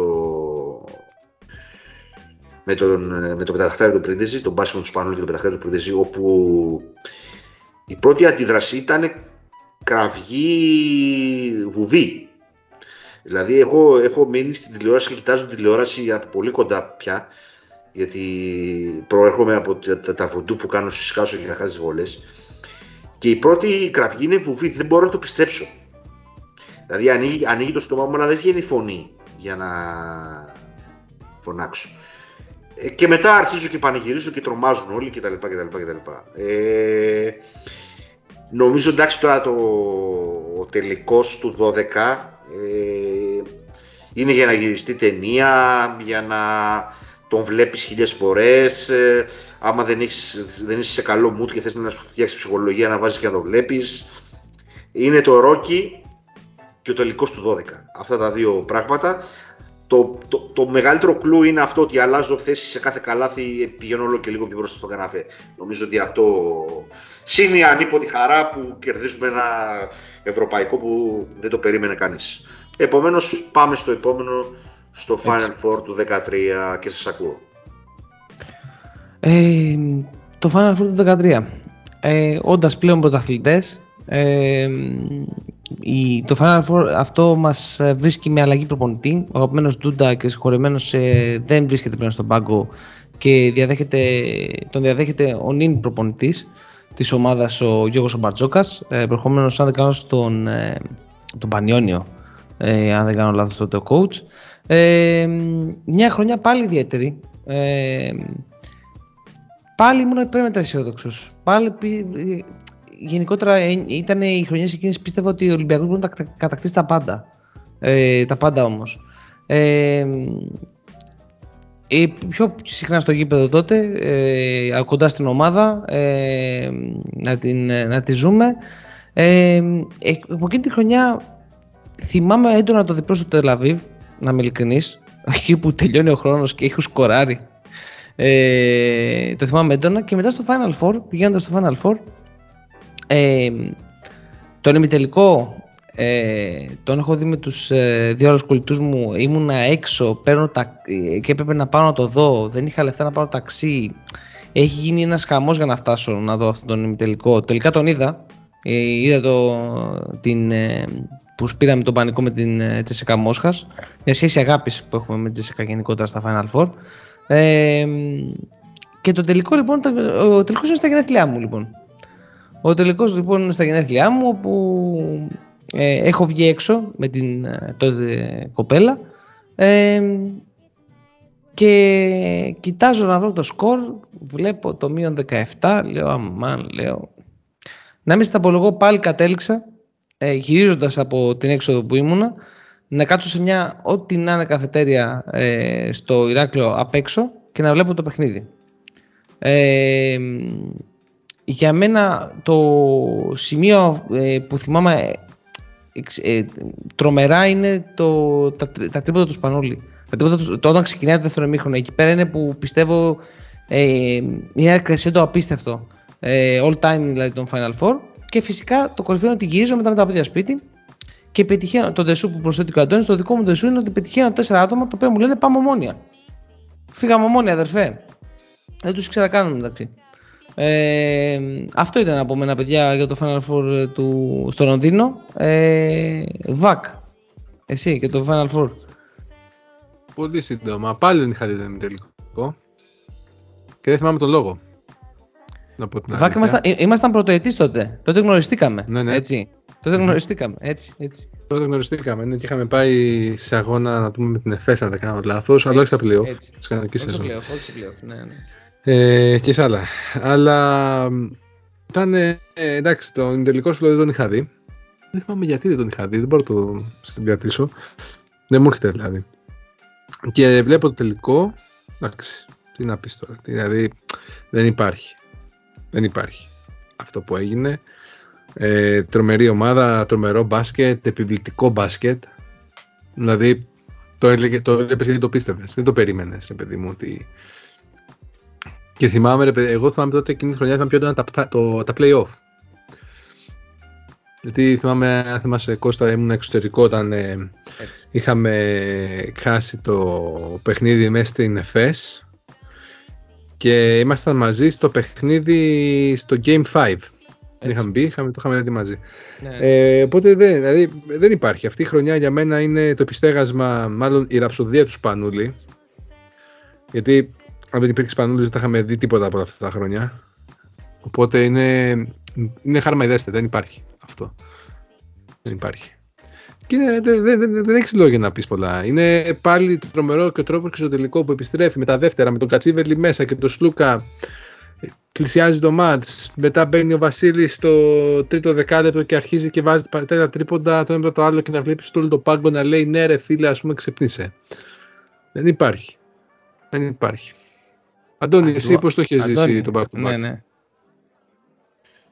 Ε, το 2013 πια έχω αλλάξει δουλειά και έχω πάει στην τωρινή μου δουλειά, δηλαδή ασχολούμαι με τις πωλήσεις και είμαι διαρκώς σε ταξίδια στις Κυκλάδες, από την Αθήνα βέβαια τότε, ακόμα. Ε,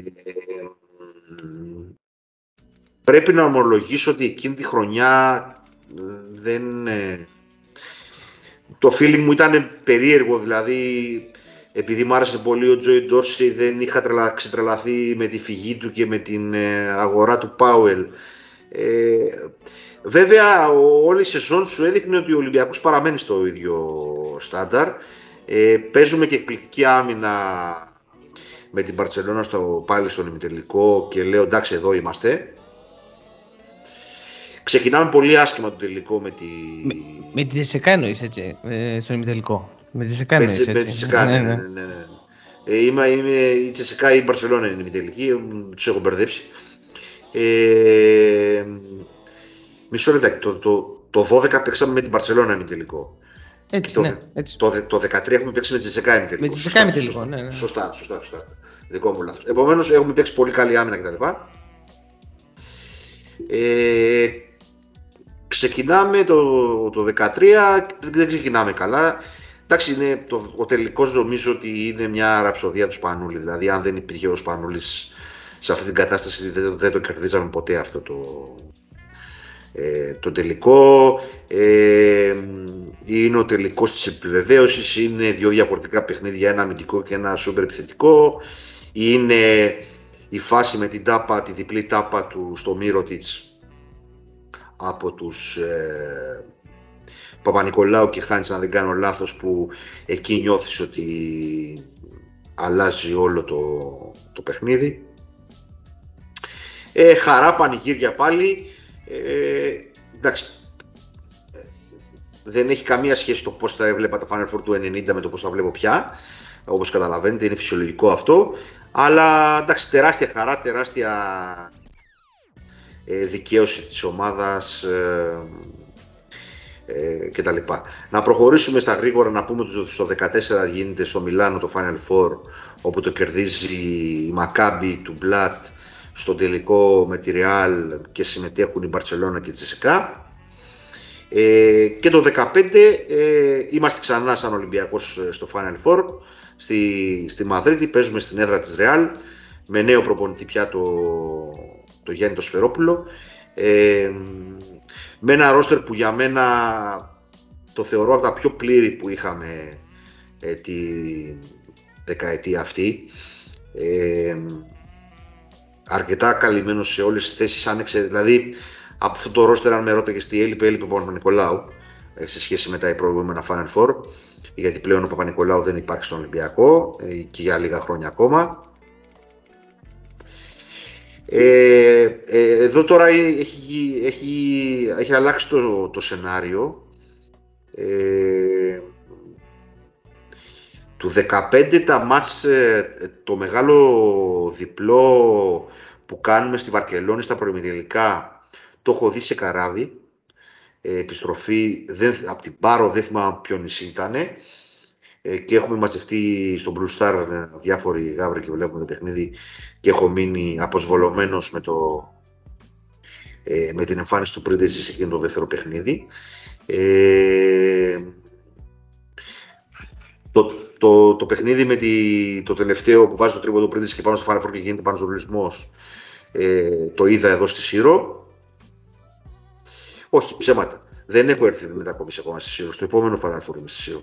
Ε, απλώς κάνω αυτή τη δουλειά και βλέπω το, τα παιχνίδια στο καράβι αυτά και το, το ημιτελικό με την, ε, με την Τζεσεκά το βλέπω με δύο αδερφικούς φίλους στο σπίτι του, ο ενός ε, και πανηγυρίζουμε σαν τρελή.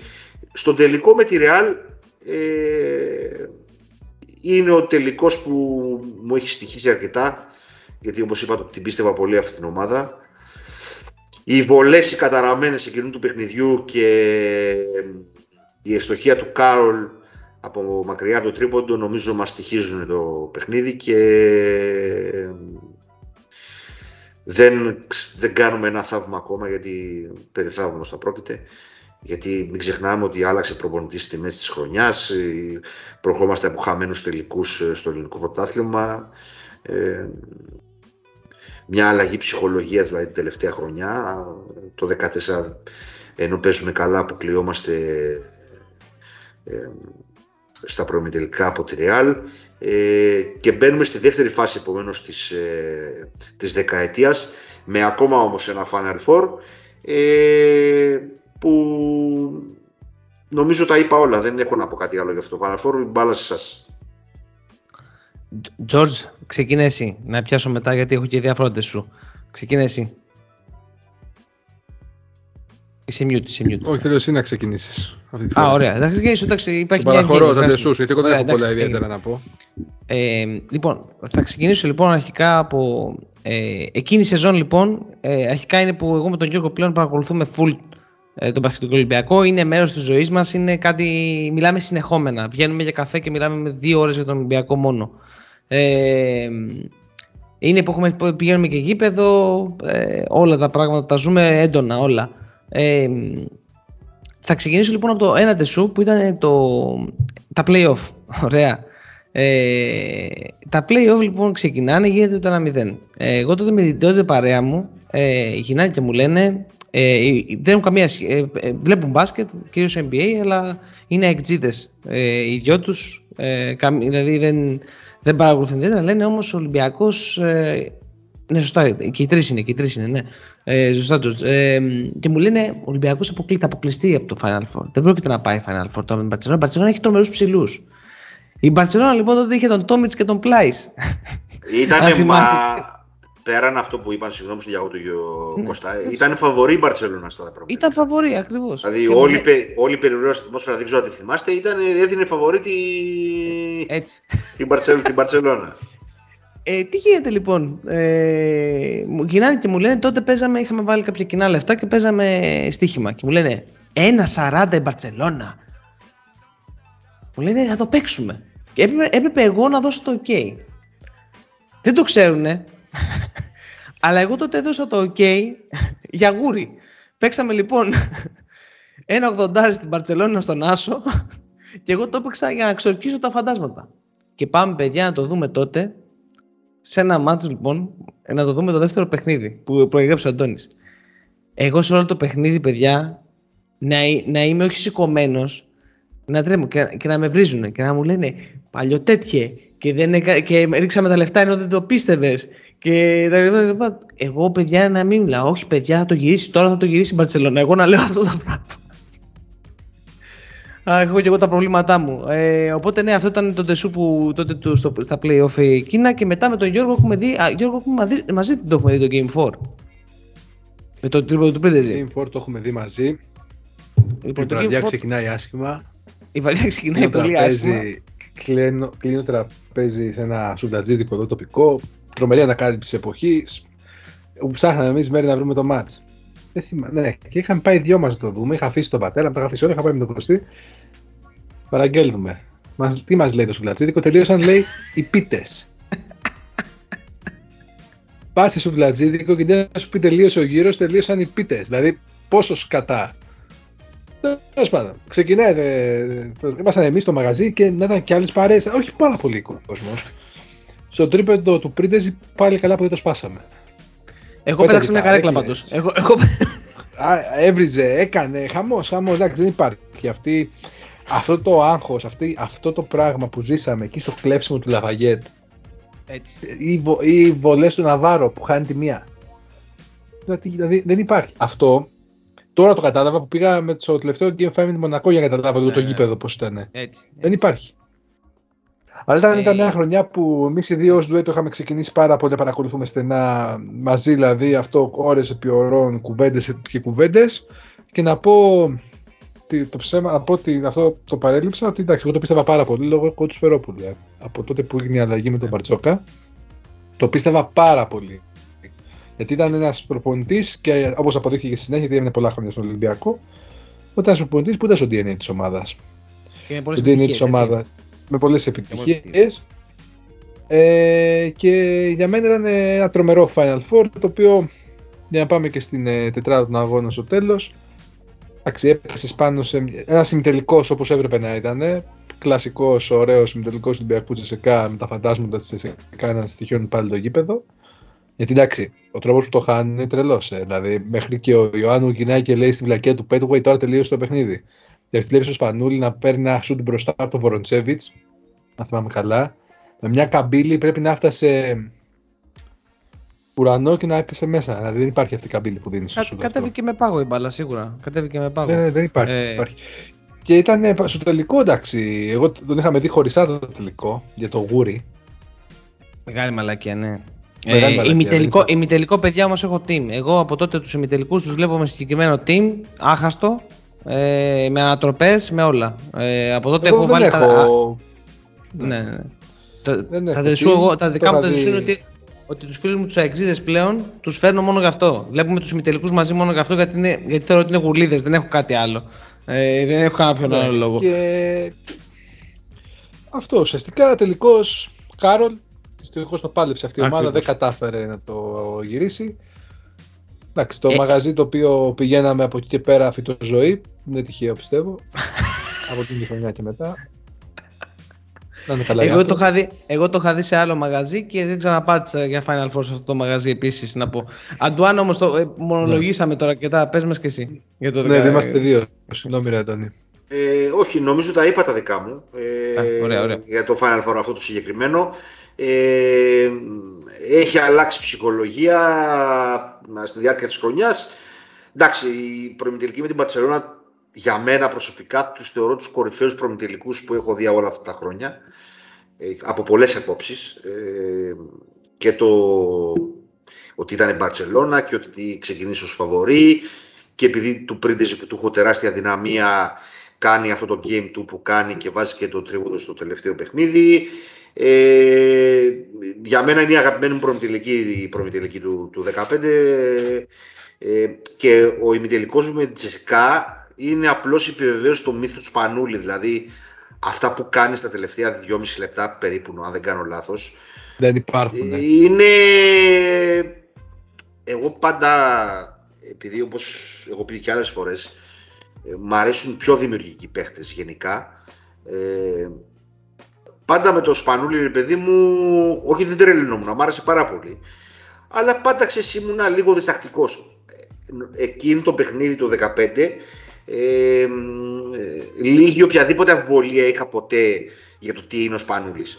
Παρόλο που, που έχει κάνει αυτά που έχει κάνει το 13 στον τελικό με την ε, Real, αυτά που κάνει το 15 στο τελευταίο 2,5 λεπτά και ενώ δεν του έχει πάει τίποτα καλά ως όλο το παιχνίδι, ε, από εκεί που έλεγα ένας καλός παίχτης, ένας πάρα πολύ καλός παίχτης ένας από τους κορυφαίους, ε, εκείνος ο τελικό με έκανε να πω ότι είναι ο κορυφαίος κλατς παίχτης όλων των εποχών στην Ευρωλίγκα. Δηλαδή είναι απίστευτο. Εντάξει, και ο τελικός είπαμε, είναι πολλές χαμένες βολές. Ε, παίζουμε δυστυχώς στην έδρα της Ρεάλ ε, και είναι και ο Κάρολ ο οποίος δεν μπορούσε να το σταματήσουμε δυστυχώς και μας κλείνει το σπίτι δυστυχώς. Λοιπόν, ε, πάμε στο Final Four του 16 όπου δεν έχουμε συμμετοχή. Ε, είναι το Final Four που μετά από 8, μετά από 8 χρόνια το ξανακερδίζει η Τσεσεκά. Είναι το πρώτο Final Four που κερδίζει με προπονητή το Δημήτρη Τούδη. Και ένα Ολυμπιακό με... πολύ, σε πολύ κακή κατάσταση. Ναι, το 16 είναι σε κακή κατάσταση ο Ολυμπιακός. Ε, ε, με runner-up τη Φενέρ του το καινούριο project του coach ο Μπράντοβιτς ε, και με συμμετοχή στην φοβερή λοκομοτίβ που έχει φτιάξει ο, ο Γιώργος Μπαρτζόκας και με τους Σίγκλετον Ράντολφ και τη Λένη και την, ε, την ομάδα που αλλάζει συνεχώς ονόματα, εγώ μια ζωή τα όδα τη λέω, ε, την, την τωρινή Βασκόνια τέλος πάντων, ε, με, τη, με τους James ε, Μπουρούση και τον, τον κοντό το, που έφυγε στην Κίνα και εξαφανίστηκε από την Ευρώπη, ξεχνάω το όνομά του αυτή τη στιγμή. Ο Άνταμς. να κάνουν την έκπληξη και να βρίσκονται στο Final Four. Πάμε λοιπόν το 17 στη... και θα κλείσουμε σχεδόν, σχεδόν με αυτό, με τις προσωπικές μας εμπειρίες. Το 17 στην Κωνσταντινούπολη, όπου η ομάδα είναι ξανά στο Final Four. Ε, για άλλη μια χρονιά κερδίζουμε τη Ζεσικά στον τελικό ε, και χάνουμε στην έδρα της Φενέρ από μια Φενέρ που μαζί με τη Ρεάλ του με την, συγγνώμη, με την Παρσελώνα του 10 και τη Real του 95 ήταν οι τρεις ομάδες που είπα ότι ήταν οι κορυφές, ε, το αξίζανε να το πάρουν. Ε, για να πω τα, τα δικά μου, πλέον ε, από την προηγούμενη χρονιά βρίσκομαι στη Σύρο, πλέον σε μια διαφορετική ζωή, ε, με όλα τα, τα καλούδια όμως, τις τηλεοράσεις μου, τα συνδρομητικά μου και όλα αυτά έχω φτιάξει το Men Cave μου και είμαι πολύ αισιόδοξος εκείνη τη χρονιά, αν και η πόρτα της ατυχίας μας χτυπάει πάρα πολύ νωρίς με τον τραυματισμό του Χάκετ και μεταγενέστερα με τον τραυματισμό του Λοτζέσκι. Ε, νομίζω ότι αυτά είναι δύο κλειδιά για εκείνη τη χρονιά γενικά, όχι μόνο για την ευρωπαϊκή πορεία του Ολυμπιακού. Δύο κενά που ουσιαστικά δεν καλύφθηκαν ποτέ. Ε, η ομάδα και στο Final Four αλλά και στους τελικούς που μπήκε με αναθυμιάσεις στο δεπόζιτο νομίζω θα ήταν πολύ διαφορετικές οι, οι καταλήξεις αν ήταν υγιής ο Χάκετ και ο Λοτσέσκι. Ε, Παρ' όλα αυτά, ε, άλλη μια, το χάρηκα πάρα πολύ τον τελικό με Τσεσικά αυτή τη φορά. Ε, είμαι εδώ και το βλέπω στη Σύρο, όπου μιλάω και τώρα. Ε, πάνε γυρίζω σαν τρελός γιατί δεν το πίστευα με τίποτα το 17 ότι θα κερδίσουν τη Τσέσικα στον τελικό παρόλα πόσα είχαν γίνει τα προηγούμενα χρόνια. Ε, και στον τελικό, του, στον τελικό με τη Φενέρ, ε, αν εξαιρέσει το πρώτο 1,5 δεκάλεπτο μετά ξέφυγαν μια ομάδα, συζητάμε τώρα με τον Ούντο, τον Βέσελη, τον Μπογκδάνοβιτ. Πολύ καλή ομάδα και δυστυχώς οι δυο αποσύσει δικές μας δεν το κάνανε το παιχνίδι ποτέ ανταγωνιστικό. Μας ε, είχε σκοτώσει ο Κάλνιτς επίσης. Ε, εντάξει μια φενέρ του κότσου Μπράντοβιτς η οποία ήταν ε, από τις καλύτερες ε, όπως είπα που έχω δει σε τελικό. Γενικά και σαν ρόστερ και σαν συμπεριφορά ήταν ε, εξαιρετική ε, Παρ' όλα αυτά η- επιβεβαιώσαμε ότι ε, είμαστε για άλλη μια φορά στο top των ομάδων ε, και είμαστε σε ένα ακόμα Final Four ε, το οποίο δεν μπορείς να μείνεις δυσαρεστημένος όταν πηγαίνεις σε ένα Final Four. Αυτά. Ωραία. Ε, μ, ξεκινήσω πάλι εγώ, George. Ε, εκτός αν θες να το πάρεις τώρα αυτή τη φορά, όχι. Ωραία, είσαι ευγενικός πάντα.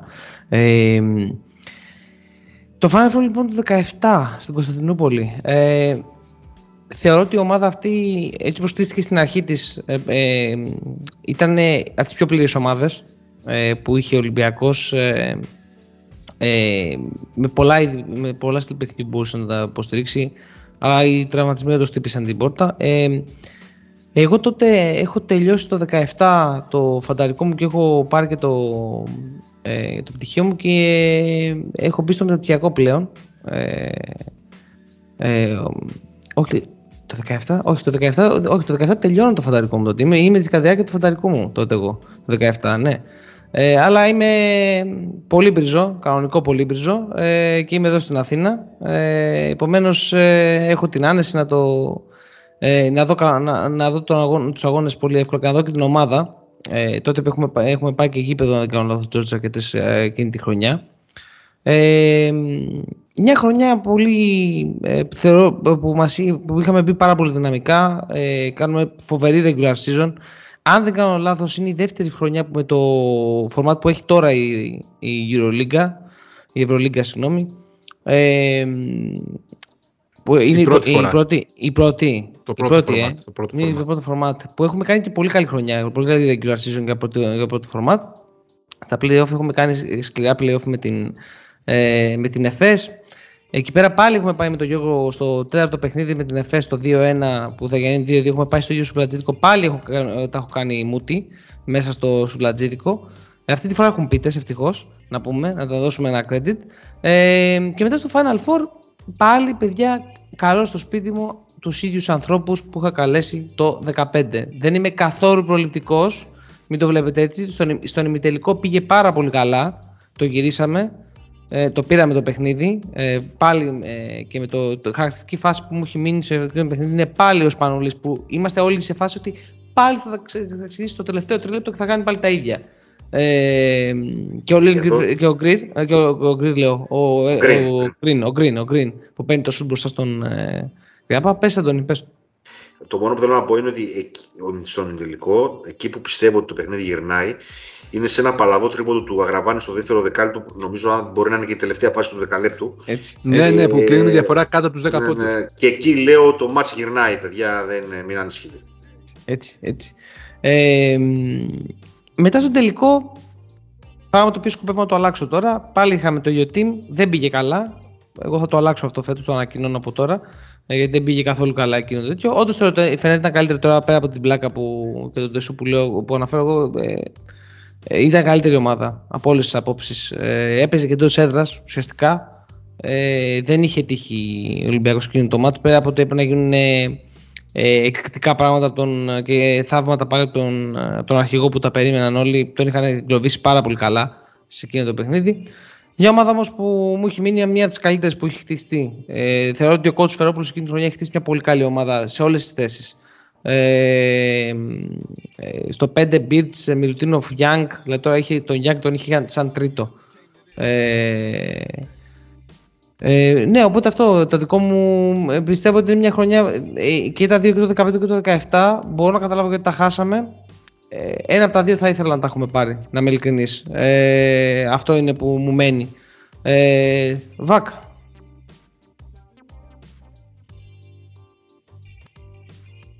Τι είναι ρε, τι έπαθες. Τώρα, εκείνη τη χρονιά βλέπω ημιτελικό. Οπότε σπάω ότι το φόβο μου Για άλλη μια φορά λέω back to back, λέω εντάξει, ωραία, πάει τελείως. Μετά το 15 το βλέπεις και τον. Οπότε εντάξει, λέω δεν είναι θέμα του τελικού. Για μένα ήταν από τις πιο κυρίαρχες εμφανίσεις του Ολυμπιακού απέναντι σε μια πάρα πολύ εξαιρετική τσεσικά. Και απέναντι με, με αρκετά νέα ομάδα και ο Ολυμπιακός τότε. Με μια γραμμή ψηλών Μιλουτίνο Young Birds. Τις καλύτερες που είχαμε τελευταία. Ε, ίσως μάλλον η καλύτερη. Και φετινή, ούτε βασικά η καλύτερη που είχαμε τελευταία χρόνια. Ε, τώρα στο τελικό, δεν θυμάμαι, ε, τελικό το είχαμε δει ξεχωριστά, αν θυμάμαι καλά. Ναι, ναι. ναι, ναι. Ούτε αυτό που πήγε καλά. Ε, εντάξει, πάλι όμως στην έδρα του αντιπάλου. Πάλι σε ένα χώρια, διότι τότε το πίστευα ότι θα το πάρουμε. Μ' άρεσε πάρα πολύ η ομάδα, αλλά εντάξει, ήταν σεληνιασμένη και η Φενέρ με ένα Σλούκα στα καλύτερά του, με τον Μπογκδάνοβιτς και τον Βέσελ και τον Ούντο. Μια, μια υπερομάδα πραγματικά. Και μια ομάδα Μπράντοβιτ, οπότε παίζαν και στην έδρα τους, δεν ήθελε πολύ. Δεν φάνηκαμε ανταγωνιστικοί, δεν μπορέσαμε να τους ανταγωνιστούμε σε κανένα σημείο του παιχνιδιού. Εντάξει. Μια ακόμα συμμετοχή στο τελικό Final Four, μια ακόμα υπέρβαση, θα πω εγώ. Αλήθεια είναι αυτό, υπέρβαση ήταν και αυτό τότε. Αλλά ναι, κάπως έτσι λοιπόν κλείσαμε τα, ε, τα Final Four του Ολυμπιακού. Αντώνη, ε, ε, ναι, κλείνοντας να κάνουμε μια... Ναι, ωραία, ωραία. Να πω απλώς ότι ήταν, ενώ ήταν μια πολύ καλή χρονιά το 2017, ήταν μια πολύ κακή κρίση το τι ήταν αυτή η ομάδα. Δηλαδή αυτή η ομάδα έπρεπε να αλλάξει το Young με ένα τεσάρι και να πάει και την επόμενη χρονιά και να το τρέξει έτσι. Τέλος πάντων δεν έχει καμία σημασία. Το 18 το Final Four γίνεται στο Βελιγράδι ε, όπως και φέτος όπου το κερδίζει η Real στο τελικό με τη Φενέρ ε, συμμετέχει η Ζαλγκύρ που μας έχει αποκλείσει εμάς τα προμετρικά και η Τσεσεκά. Το 19 γίνεται το Final Four στη Βιτόρια όπου το κερδίζει η Τσεσεκά στο τελικό με την ΕΦΕΣ και συμμετέχουν η Real με τη Φενέρμπαχτσε το 20 το Final Four ακυρώνεται λόγω της πανδημίας που χτύπησε όλο τον κόσμο. Και το 21 το τελευταίο Final Four το κερδίζει η, η Ανατολού, η ΕΦΕΣ ε, στο τελικό με την Μπαρτσελώνα του, του Εμετού ε, που και συμμετέχουν οι Αρμάνι και η Τσεσεκά. Ε, να πούμε λοιπόν ότι σε αυτή την ιστορία που αναφέραμε στο, στο Βελιγράδι, στο, στο Final Four, τις περισσότερες παρουσίες σε Final Four τις έχει η Μπαρτσελώνα με 15 ε, με μόνο όμως δύο κατακτήσεις. Ε, συγγνώμη λάθος, με συγχωρείτε, ζητάω συγγνώμη. Η Τσεσεκά έχει τις περισσότερες συμμετοχές με 20 ε, με 4 κατακτήσεις. Η Μπαρτσελώνα είναι στις 15 με 2 κατακτήσεις. Η Μακάμπι έχει 12 συμμετοχές με 4 κατακτήσεις. Ο Παναθηναϊκός 11 συμμετοχές με 6 κατακτήσεις και η Real 11 με 4 και ο Ολυμπιακός 10 με 3 κατακτήσεις. Αυτές είναι και οι ομάδες που έχουν διψήφιες συμμετοχές σε Final Four για να δούμε ότι το ευρωπαϊκό μπάσκετ ε, δεν είναι κάτι τεράστιο σε ομάδες, είναι κάτι το οποίο είμαστε εμείς και εμείς. Και αυτό πρέπει σιγά σιγά να αλλάζει και να το δούμε σε κάποιο άλλο podcast αυτό. Ε, να πούμε ότι οι ελληνικές συμμετοχές είναι 28 σε Final Four. Ε, μας προσπερνάει μόνο η, Ισπανία με 36 ε, και από εκεί και πέρα ε, να σημειώσω απλώς το, το κάποια έτσι ε, MVP Final Four που ε, είναι σημαντικά να τα αναφέρουμε είναι του τρομερού Bob του το 87-88 ε, της Τρέιζερ Μιλάνο ε, τη, στην τριετία κυριαρχίας της ε, Ιουγκοπλάστικα το παίρνει το πρώτο Ντίνο Ράτζα και παιδιά ακόμα τα, αυτή και δύο συνεχόμενες χρονιές ο, ο Τόνι Κούκοτς ε, το 97 του, το 96 του Ντομινίκ Βίλκη του Παναθηναϊκού και το 97 του David Rivers ε, το 2001 είναι ο Μανού Τζινόμπιλι για να θυμηθούμε και κάποια πραγματάκια το 5-6 ε, ο Παπαλουκάς ε, και η μεγάλη κόντρα που είχαμε διάφορο κόσμο για την αξία του Παπαλουκά δικαιώνεται.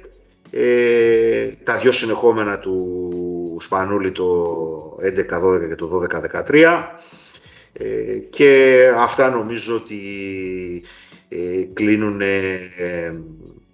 το, την ιστορία του Final Four από τη δικιά μας οπτική. Πιο πολύ θέλαμε να δώσουμε πώς αισθανόμασταν εμείς και λιγότερο πληροφορίες για τα παιχνίδια, οι τακτικές κτλ. Αυτά ε, θα τα ακούσετε και από αλλού. Ε, εμείς θέλαμε πιο πολύ να δώσουμε τη δικιά μας ε, αίσθηση σε κάθε Final Four ε, ξεχωριστά. Έτσι ακριβώς. Ε, ελπίζουμε να, το, να χαρήκατε όσοι στάσατε τόσο εδώ πέρα, ε, να χαρήκατε την κουβέντα μας, να σας είδαν και εσάς αναμνήσεις. Ήταν αυτός ο σκοπός, να σας είδαν και εσάς αναμνήσεις, ε, να, δείτε που, να θυμηθείτε πού είχατε δει το παιχνίδι, τι είχε συμβεί, πώς ήσασταν τότε στη ζωή σας. Ε, είναι όμορφες ε, καταστάσεις, είναι όμορφες στιγμές και είναι καλό, είναι, λειτουργούν και λίγο να κάνεις μια ανασκόπηση των πραγμάτων. Ε, Βακ, ε, ε, κάτι πρέπει να κάνουν τα, όσοι μας ακούσουν. Α, φτάσαμε μέχρι εδώ, το έχουν κάνει ήδη. Ε, το ξανακάνω. Ακολουθήστε μας στα social media, δώστε μας feedback, σχόλια. Όσα περισσότερα σχόλια μας κάνετε, τόσο περισσότερο και εμείς βλέπουμε κάποιες καταστάσεις και αλλάζουμε ή προσαρμοζόμαστε. Ευχαριστούμε πολύ που φτάσατε μέχρι εδώ. Το μπάσκετ είναι εμπειρίες και έτσι χτιζόμαστε και στις ομάδες που στηριζόμαστε και σε ό,τι κάνουμε σχετικά με το μπάσκετ. Οπότε να ευχηθούμε να έχουμε ένα καινούριο, ένα ωραίο Final Four και αυτό γεμάτο αναμνήσεις. Και μείνετε συντονισμένοι, ακολουθεί και επεισόδιο, σωστά, για το Ολυμπιακό Για τον το τελικό, Final Four, για το Final Four γενικότερα. Για, για τους τελικού, για, για το τελικό ο οποίος ξέρουμε από τώρα ποιος θα είναι.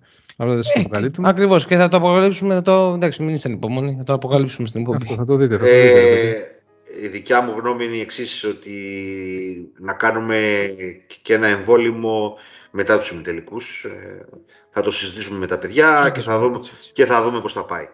Ευχαριστούμε παιδιά που... Εγώ δεν λέω κάτι. Ευχαριστούμε παιδιά που δεν έχω τώρα, πώς το λένε, το gift του Mavit Show να ανεβάσω. Ε, ευχαριστούμε παιδιά που μας ακούτε. Νιώθουμε ε, ότι προσέχετε την προσπάθειά μας και περιμένουμε σχόλια ε, στο τι θέλετε να συζητήσουμε και τι θέλετε να βελτιώσουμε. Ευχαριστούμε για άλλη μια φορά. Είμαστε δύο Rounders. Ραντεβού στο επόμενο επεισόδιο. Γεια χαρά.